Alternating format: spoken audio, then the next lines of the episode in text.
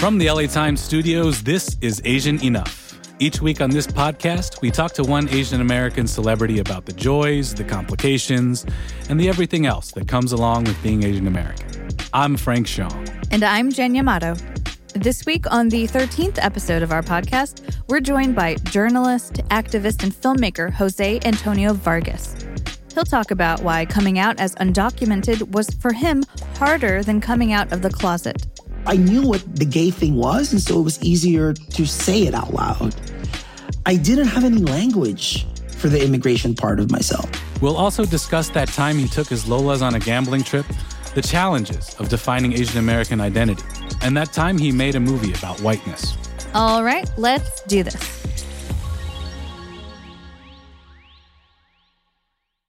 Asian Enough is presented by Little America, now streaming exclusively on Apple TV Plus and the TV app on all iOS devices and TV app supported devices.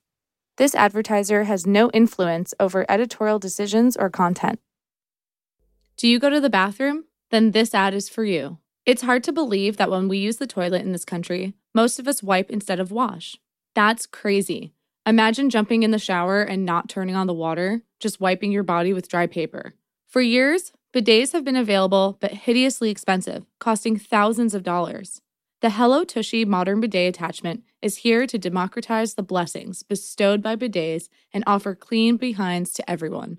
Hello Tushy uses a precise stream of fresh water to leave you feeling clean, and it's only $79. It attaches to your existing toilet, requires no electricity or additional plumbing, and cuts toilet paper use by 80% so the Hello Tushy bidet pays for itself in a few months. Because with Hello Tushy, you don't need to wipe at all. Even the best two ply just can't compete when it comes to a hands free bathroom experience. Ditch paper products and uncomfortable chafing when you switch to the soothing, cleansing stream of water from a Hello Tushy bidet attachment. And every Hello Tushy bidet attachment comes with a 60 day risk free guarantee and a 12 month warranty. Join millions of happy Hello Tushy customers right now and end every flush with a smile. Go to hellotushy.com slash enough to get 10% off. This is a special offer just for our listeners. So go to hellotushy.com slash enough for 10% off. hellotushy.com slash enough. From an early morning breakfast burrito to a bottle of wine after work, sometimes you just need what you need delivered fast. And that's where Postmates comes in. On days where work gets crazy, I know I can count on Postmates to bring me the lunch I need to keep my energy high and make my deadlines. Just yesterday, I got a handful of last minute projects and hadn't had time to pack lunch. Luckily, Postmates saved the day and delivered me my favorite salmon poke bowl. But Postmates doesn't just deliver burgers and sushi, they actually make my life easier with grocery delivery and whatever I can think of delivery, too. Convenience stores, clothing stores, you name it. So, no more trips to the store no more late night fast food runs, and I don't even have to worry about where to grab lunch anymore. Just download Postmates on iOS or Android, find your favorites, and get anything you want delivered within the hour. For a limited time, Postmates is giving Asian Enough listeners $100 of free delivery credit for your first seven days on Postmates. To start your free delivery, download the app and use code ENOUGH. That's code ENOUGH for $100 of free delivery credit with no minimum purchase for your first seven days when you download the Postmates app. Anything you need, anytime you need it. Postmate it.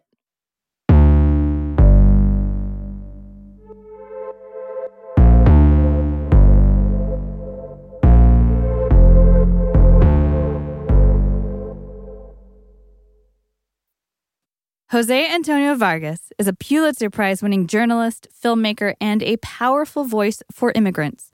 In 2011, he came out as an undocumented citizen in a New York Times essay and later a Time magazine cover story after covering politics and tech for the Washington Post and at the Huffington Post.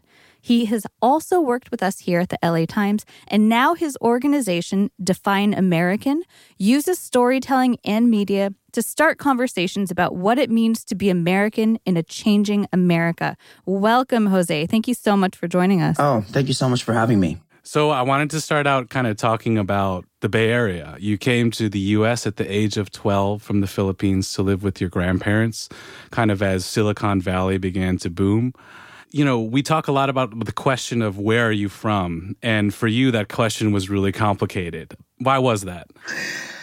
Actually, I have grown to love that question, where I'm from, because what I usually do, and this is my journalism training, I guess, is I turn the question around and start asking people where they're from.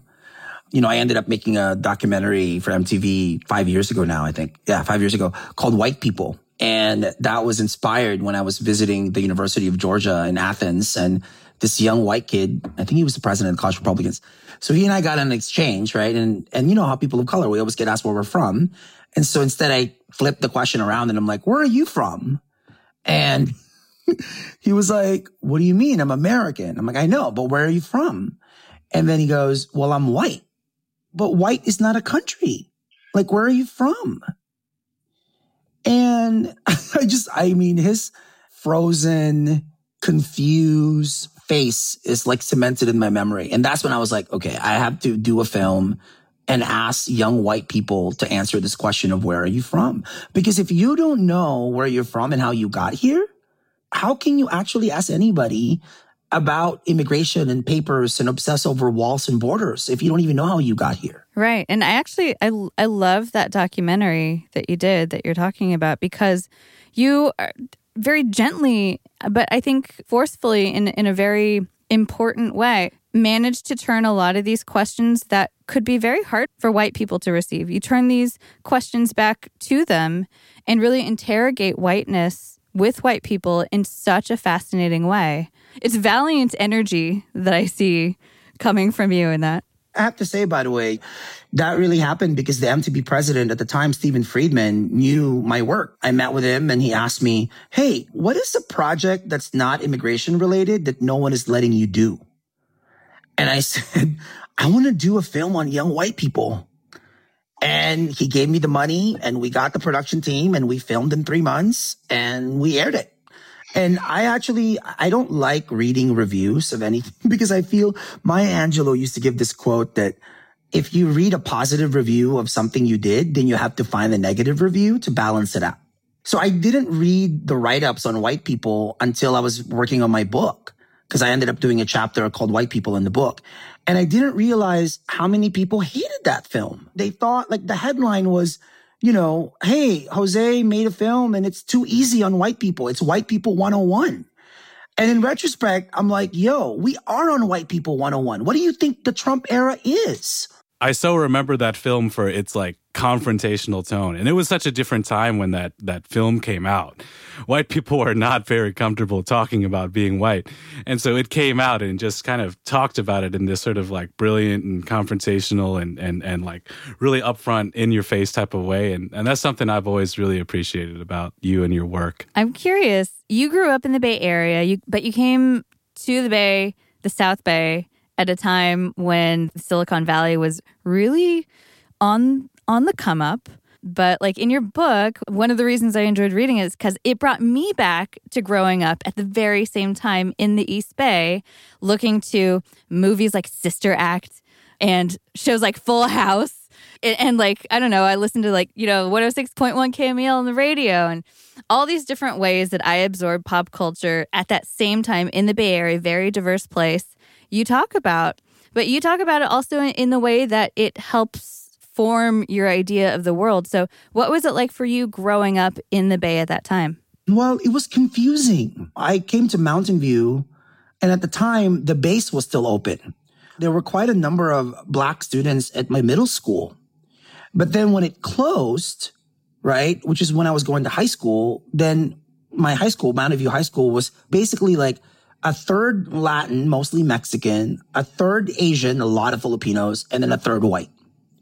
And so from the very beginning, I think I was always confused by this black and white dynamic and where as an Asian looking person with a with like a Latino name where I fit. And I think in many ways my obsession with whiteness as a construction probably started at that time. When I was in high school, of course I was in the student newspaper and my principal who I become kind of like an adoptive mom, um, I asked her, like, you know, I was doing a, a story about how segregated my high school was. And I noticed that all the black kids were in front of the cafeteria. And the white kids and the Asian kids were in the middle of the quad. Most of the Latino kids were like behind in the back of the campus and the black kids were in front of the cafeteria. So my principal gave me a book literally titled, Why Are All the Black Kids Sitting Together in Front of the Cafeteria? That's a book? Wow. Yeah, it's okay. a book Wow. by Beverly Tatum, who used to be the president at Spelman. And so that was the beginning of like, you know, for me, James Baldwin, Toni Morrison, and Maya Angelou are like my holy trinity. Like, I'm not sure how I would have seen myself in this country as an undocumented gay teenager if I wasn't exposed to their work as early as I was. Because from the very beginning, I was questioning this idea of what am I assimilating to exactly?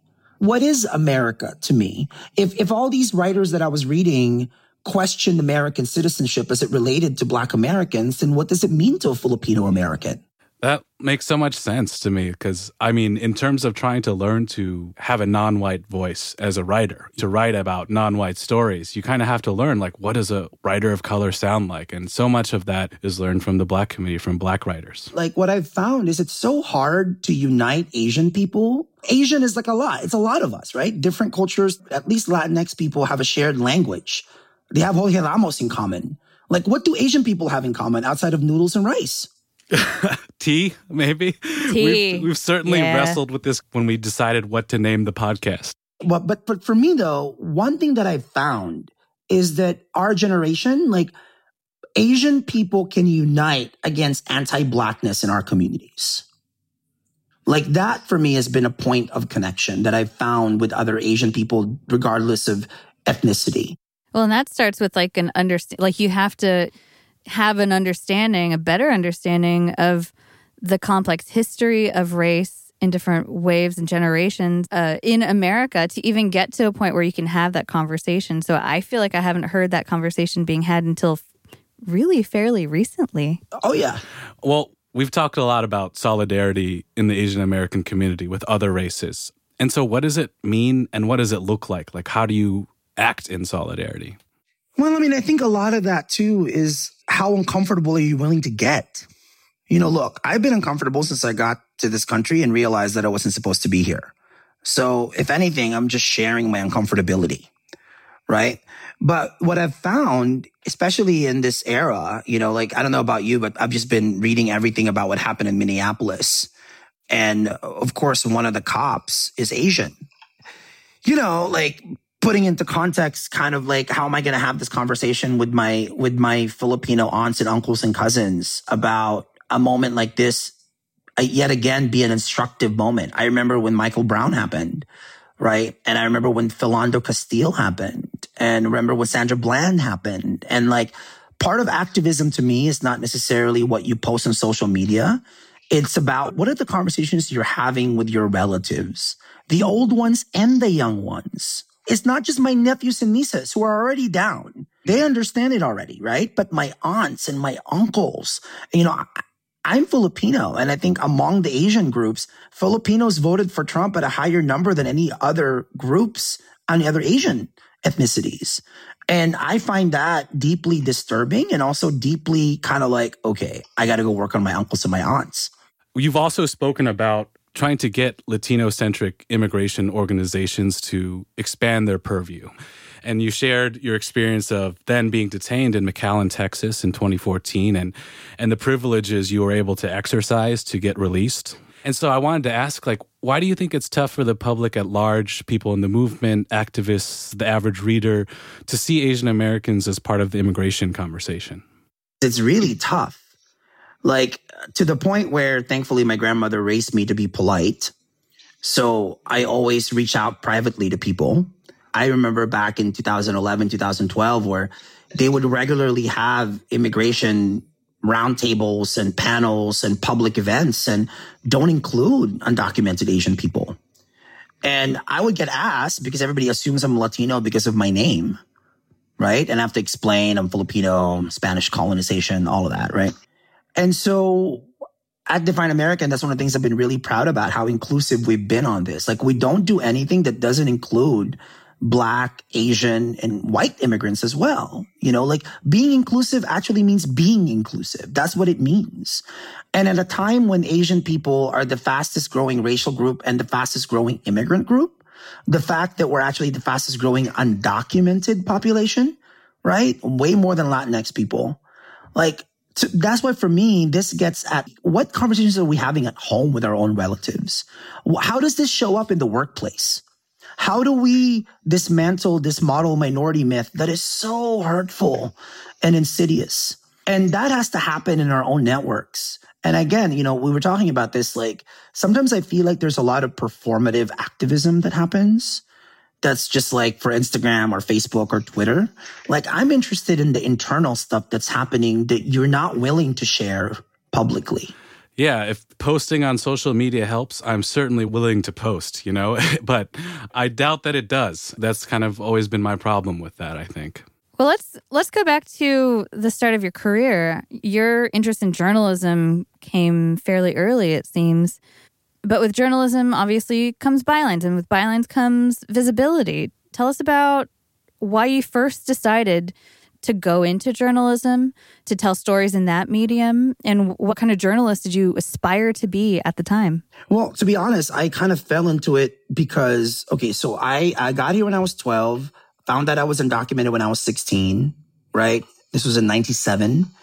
And then a few months later, I was in my English class and my teacher, Mrs. Dewar, said I asked too many annoying questions. I should try journalism.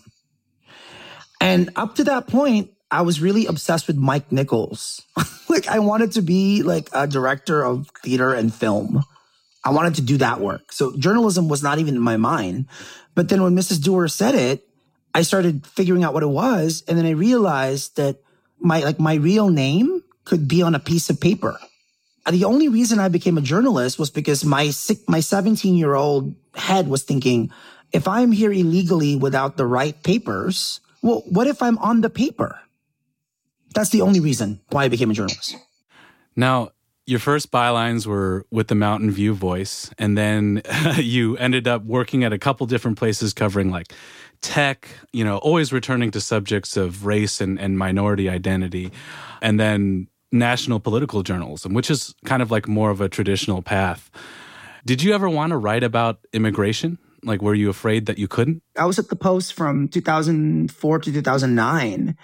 And I think I may be the only Jose who was a reporter in Washington, D.C. And so I would get asked a lot to do immigration stories, and I just avoided them like the plague because I knew that it was a conflict of interest.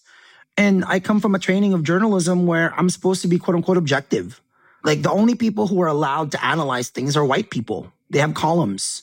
Right? Like, you know, if if it, if if David Brooks says it, it's an analysis. right? If if, right. if if if a person of color says it, it's an agenda. Has your thinking changed on that? Do you still think it's a conflict of interest? No, I, was, I mean that's why I think Nicole Hannah-Jones at the New York Times represents a real shift. It used to be when I was growing up in journalism, your identity can be used against you to say that that your work is advocacy journalism or you're not being objective enough. Now I feel that people's identities being actually helpful in coverage. Actually, do you still see yourself as a journalist? Because obviously, with um, the organization you founded, you've sort of pivoted a little bit, but I feel like the the core of of that mission seems to still be the same. Um, how do you how do you see it now? I actually think my work is really informed by my training as a journalist. That's why I go on Fox News. That's why I engage conservatives and Republicans. That's why I insist on complexity. Like in this country, we assume that all people of color are against Trump. That is completely false and misleading. The only group of people that are actually really against Trump are black people, right? Like Latinx people and Asian people, like there are, you know, we're related to many of them, right? Who voted for Trump. So I, I think my work has informed a lot by my training and my temperament as a journalist, by the fact that I'm willing to, to really ask these hard questions and interrogate. So, in the last decade, you've come out as an undocumented immigrant to a nation, to the New York Times, to Time Magazine on TV. You've also come out as gay to your family. Which one was scarier and why? uh, okay, let me a- answer that by an anecdote. A few years ago, I was about to do this event in New Jersey. Uh, a priest who's Filipino reached out. You know, there's a lot of Filipinos in New Jersey. And um, he said, we would love to do a fundraiser for dreamers and would love to have you. But just so you know, I don't agree with homosexuality. And again, thankfully, my grandmother raised me. So I heard Lola in my head, you know, be polite, be polite, be polite. And so I said to the priest, you know, father, like, I don't come in halves, you know, I come as a whole. So like, if you're not willing to deal with that part, um, I'm sorry. So I guess we can't do the event. I actually think I was forced to deal with my, I came out much earlier. I came out as gay when I was 18. But that was because I knew what that was. You know, Ellen DeGeneres was on the cover of Time magazine. Will and Grace was going to be the number one show on television. I lived an hour away from San Francisco and I knew who Harvey Milk was in the history books. So I knew what the gay thing was. And so it was easier to say it out loud. I didn't have any language for the immigration part of myself. I mean, I didn't know at the time about Carlos Bulosan because they don't teach Bulosan. He's not required reading for a lot of schools. I had to find him myself, right? The, the, the, the, the groundbreaking Filipino writer. So I, in many ways, I was forced to come out as gay a lot sooner because freeing myself of that was a way to deal with the other part. But a, a friend of mine said to me, Jose, I don't think you've really dealt with the gay part. and he reminded me that I don't like gay pride parades. Right. And what I really wanted to do was have these deeper conversations about, you know, what it meant to be queer and what it means to be queer in a, in a corporate environment in which people want the gay dollars, but they don't want to deal with the complexity of gay identity. And I also really resisted kind of the racism within the gay community right? Like, thankfully, I grew up in again the Bay Area where sticky rice. You all know what sticky rice mm-hmm. is, right? yeah. I was like a sticky rice, right? I, you know, I like Asian guys. And so when I moved to the East Coast, like that was such an exotic thing. Like as a gay Asian man, I was supposed to be attracted to white men. That's where I was supposed to go. And I was like, uh, no, like I'm actually into Asian guys or Latin guys or black guys, you know, like, so even mm-hmm. that for me was really disorienting in that way. Yeah, it's like identity comes with these responsibilities or these obligations or expectations that are not always the best fit. You know, we talk a lot about that on this this podcast. We want to talk about another label, uh, Asian American. so I guess I guess the way I would describe it is that the label of Asian Americans hasn't always served Filipinos very well. What is your take on this? so my take on it is we all need to give each other a lot of grace I know I exist. As a Filipino, I'm proud of being Filipino. I'm definitely Filipino enough for myself. Whether or not Asian people think I'm Asian enough, that's on you. That is not on me. Was that a label that you wore though? Like growing up, you know, did you like identify as Asian American and all that? Having grown up in the Bay and having gone to San Francisco State where there's so many Filipinos, like that's what I love about the Bay, right? Like the Vietnamese community, the Chinese community, the Japanese, everybody kind of has their own thing. It wasn't until I moved to Washington, DC that I was like, oh, I'm Asian. Mm-hmm. right? Mm-hmm. Like, cause they didn't know what to do with me. I literally have to kept telling people what a Filipino is.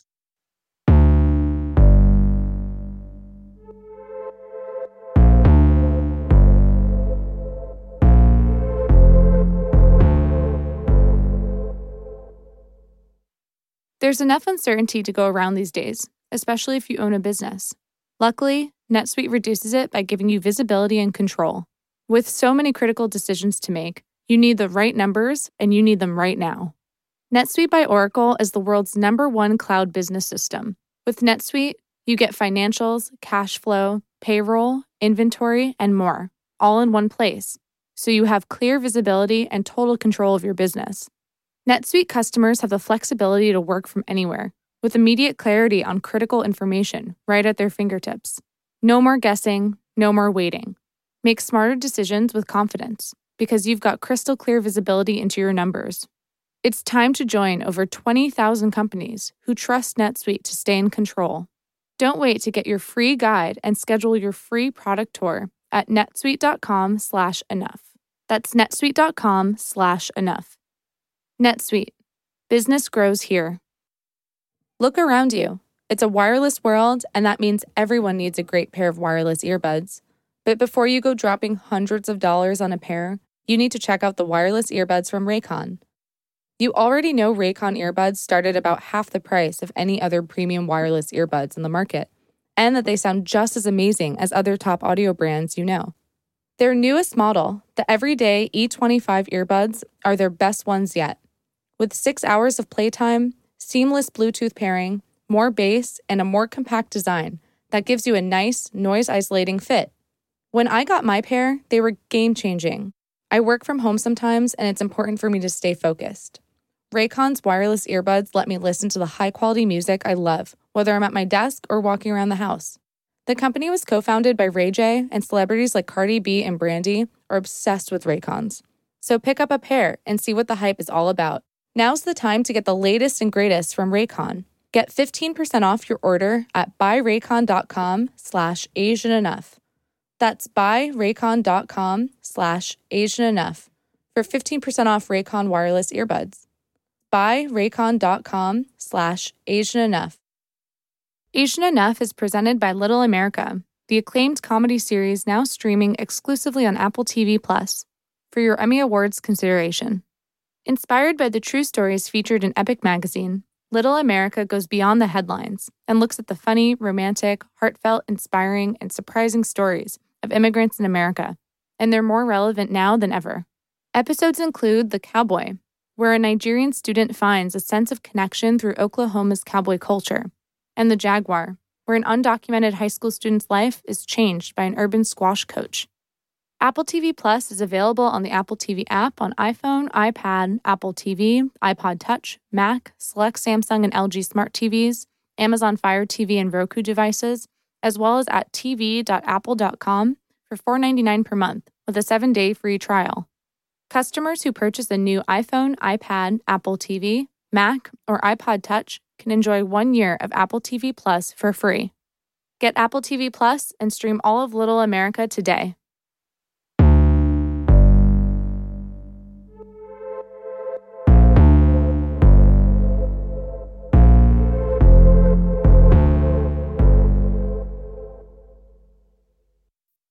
Well, one thing I was really curious reading your memoirs, which are eh, that's such a fantastic book and, and it's so personal in in such a beautiful way that I can't imagine was easy to do. But one thing I loved was you speak so often in the book about these touchstones that are very relatable, these cultural touchstones that formed your idea of Americanness, right? You said that when you were a kid, you would watch the Oscars with your mother in the Philippines.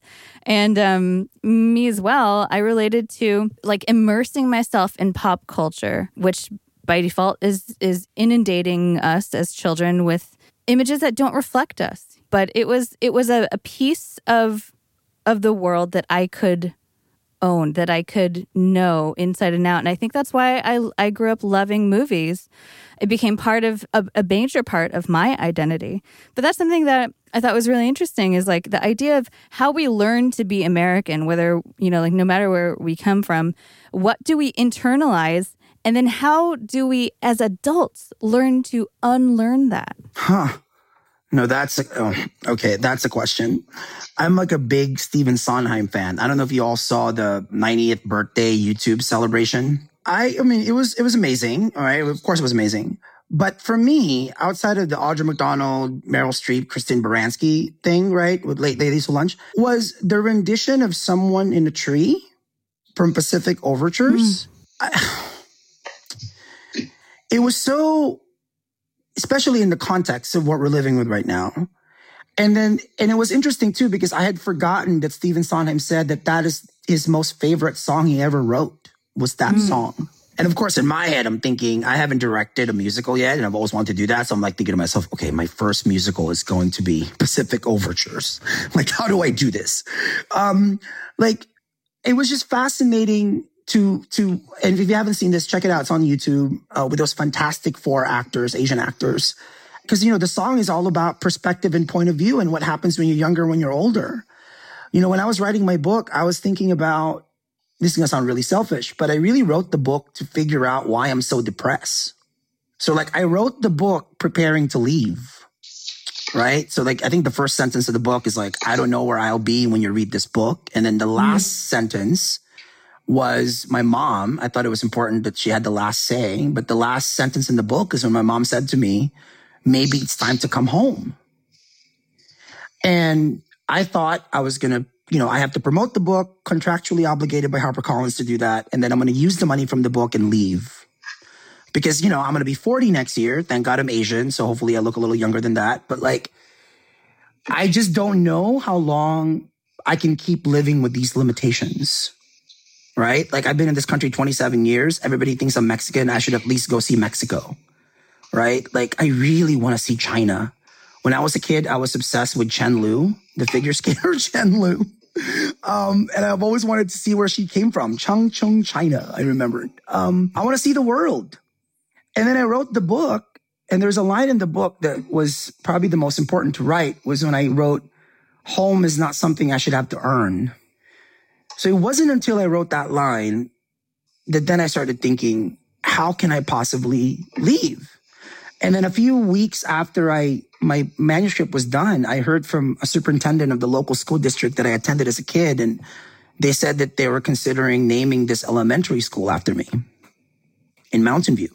And then I started thinking, how do I explain to all those students that I left?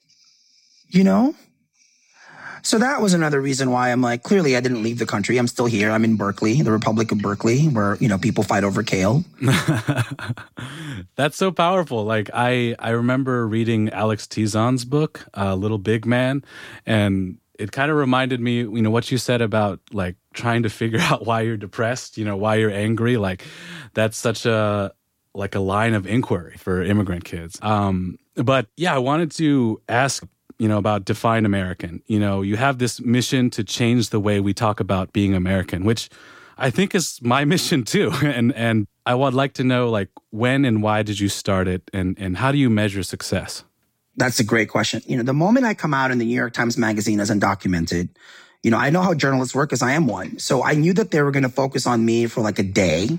But you know, mine is one very specific story about an undocumented gay Filipino and there are 11 million undocumented immigrants. And here's the thing that we don't talk about. We don't talk about the total immigrant population. There are 45 million immigrants in America today. 45 million. According to Pew, those 45 million people will constitute 88% of the total US population growth in the next 50 years.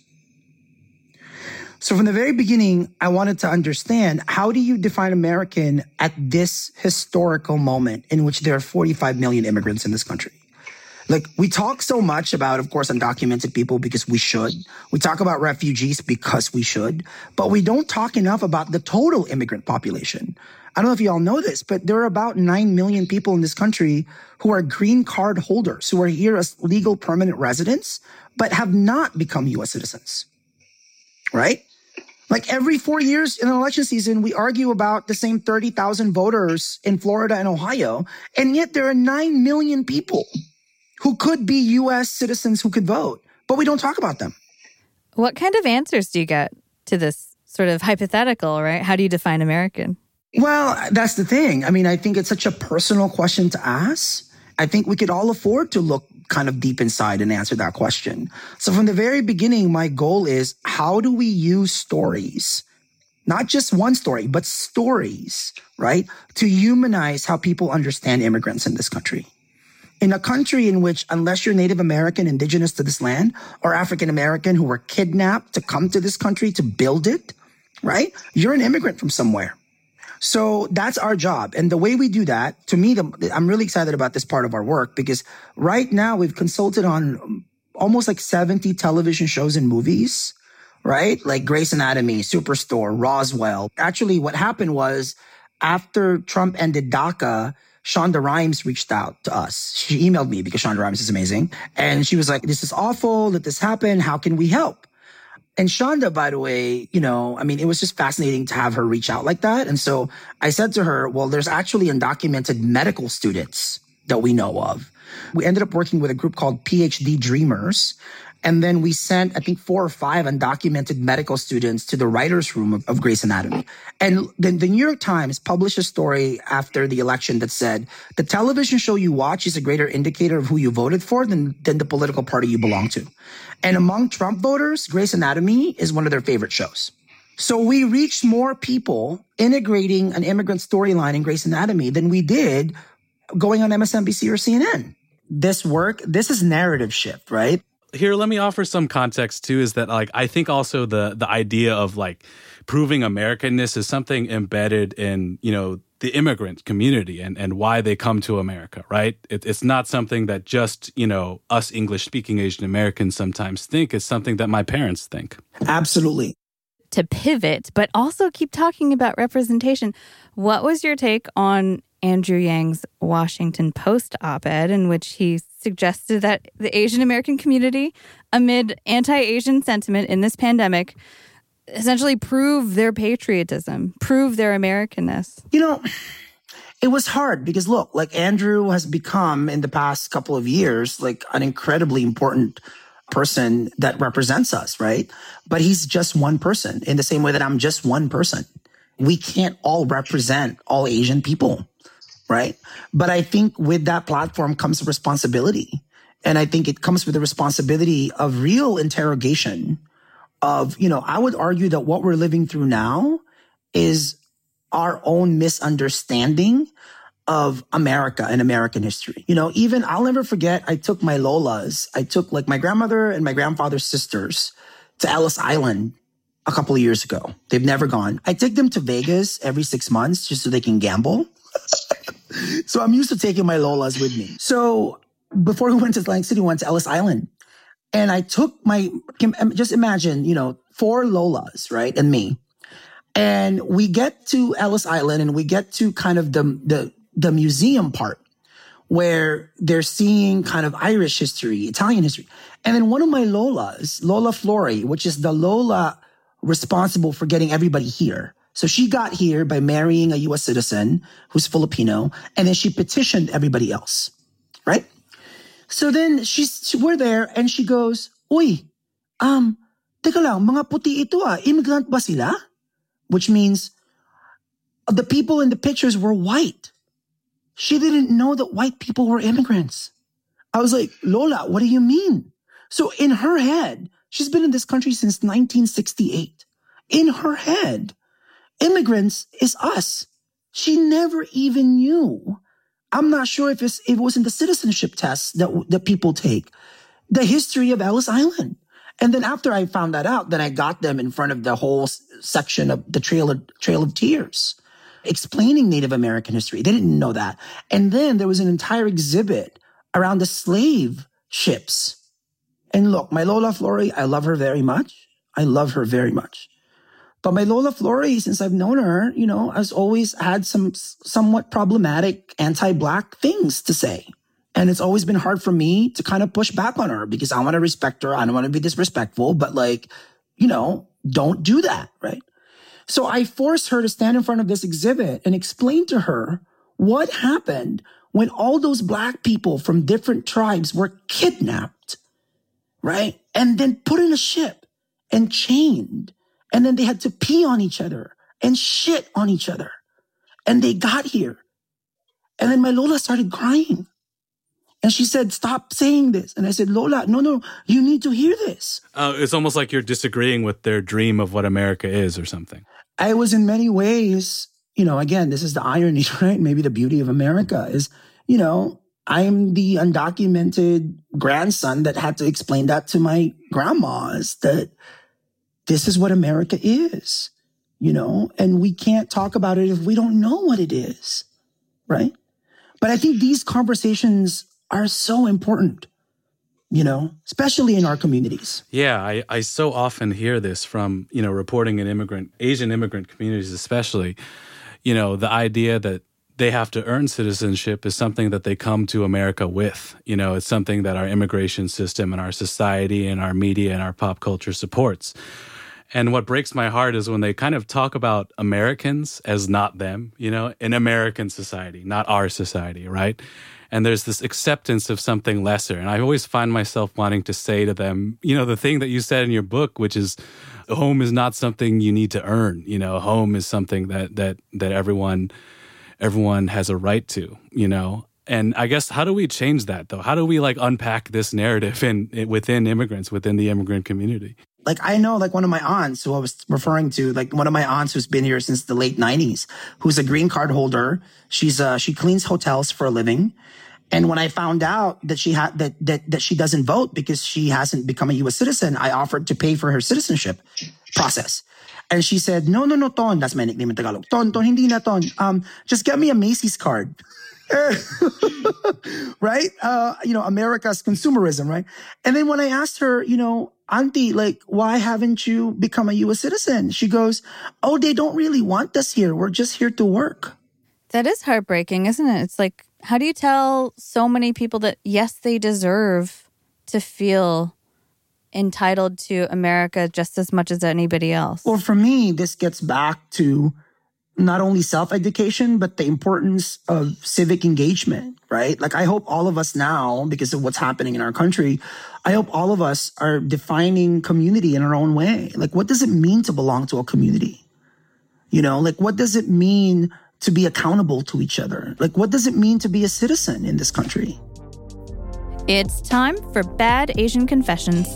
It's basically when we invite our guests to share a story or a moment in time or an experience where they felt like a bad Asian. And Jen and I usually give our own examples. Uh, and the idea is to unpack the idea that there is such a thing as being a bad Asian, that there is such a thing as being Asian enough, that everybody is Asian enough, essentially. So, uh, Jen, you, have one ready? I do.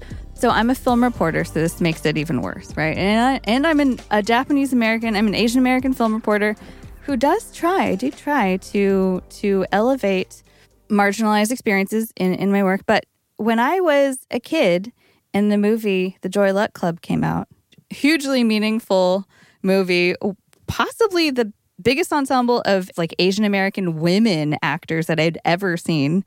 And for the longest time, I resisted watching it. I didn't want to watch it. And I don't think I really thought about why for a long time. I was told I should see it. You know, it's like I knew that I should want to see it. I should want to feel seen by it.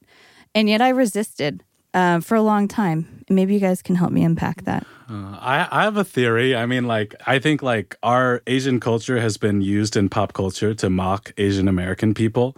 And so often that, like, even an authentic or a faithful presentation of Asian American culture can be triggering and upsetting. Yeah. I mean, it's 1993. I'm watching like Newsies. You know, those are the movies that I'm watching over and over again, which are not in any way reflective of my life. Goodness knows I needed, I needed to see myself on screen, and yet I resisted. So that's that's mine. I have obviously seen it since then, and I'm so glad it exists. So, so mine is that I'm just bad at math, and I, uh, I have, I got a thirty percent uh, in my uh, multivariable calculus class in college. Whoa. so uh, I almost like epically failed a class um, and didn't get to major in economics. But then I sort of like took it as a challenge to my pride and and studied up and and got a like a 95% on the final and ended up with like a B minus. So Frank, math is hard. So Yeah, and there's no reason I'm supposed to be good at it. No. All right, Jose, what do you got for us? You have one? Oh god. Okay. Um so there used to be a club, a gay club in Soma in San Francisco called Dragon awesome so far. The first floor was like the Asians who were into hip hop. The second floor was the Asians who was into like electronic music and like, you know, pop mostly. And the third floor was like the like the fob Asians, the fresh off the boat Asians. And I ended up I ended up hooking up with a fob and feeling like a bad Asian person because like we couldn't communicate right? Like, I just felt like we didn't know how to communicate. And so I really thought he was hot. And so I'm going to go. To this day, I don't know if he was Korean, Chinese, or Vietnamese. I don't know. but yeah, so that's my bad Asian story. Objectifying a hot Asian guy at a club. Love it. All right. I love All it. right. Look, how many how many like white men in movies and TV have gotten to do that with people of other ethnicities or or movies that get them wrong, you know? Actually, you're making me think though, because those dragon like nights were awesome. I mean, that's like a really great movie right there. Like Asian gay men in three different, you know, floors. I want that to be a movie. I also want the Atlantic City trip with your uh, Filipino Lolas like to be a movie. Do you have a bad Asian confession you want to share with us? Call us at 213 986 5652. That's 213 986 5652. Maybe we'll even play it on the show. So that's it for episode 13 of our podcast. Thank you for listening. Asian Enough is hosted by me, Jen Yamato, and by Frank Shyong. Our senior producer is Rena Palta. Our executive producer is Abby Fentress Swanson. Our engineer is Mike Heflin. And our original music was composed by Andrew Eapen. This podcast is dedicated to the memory of Lina Anwar.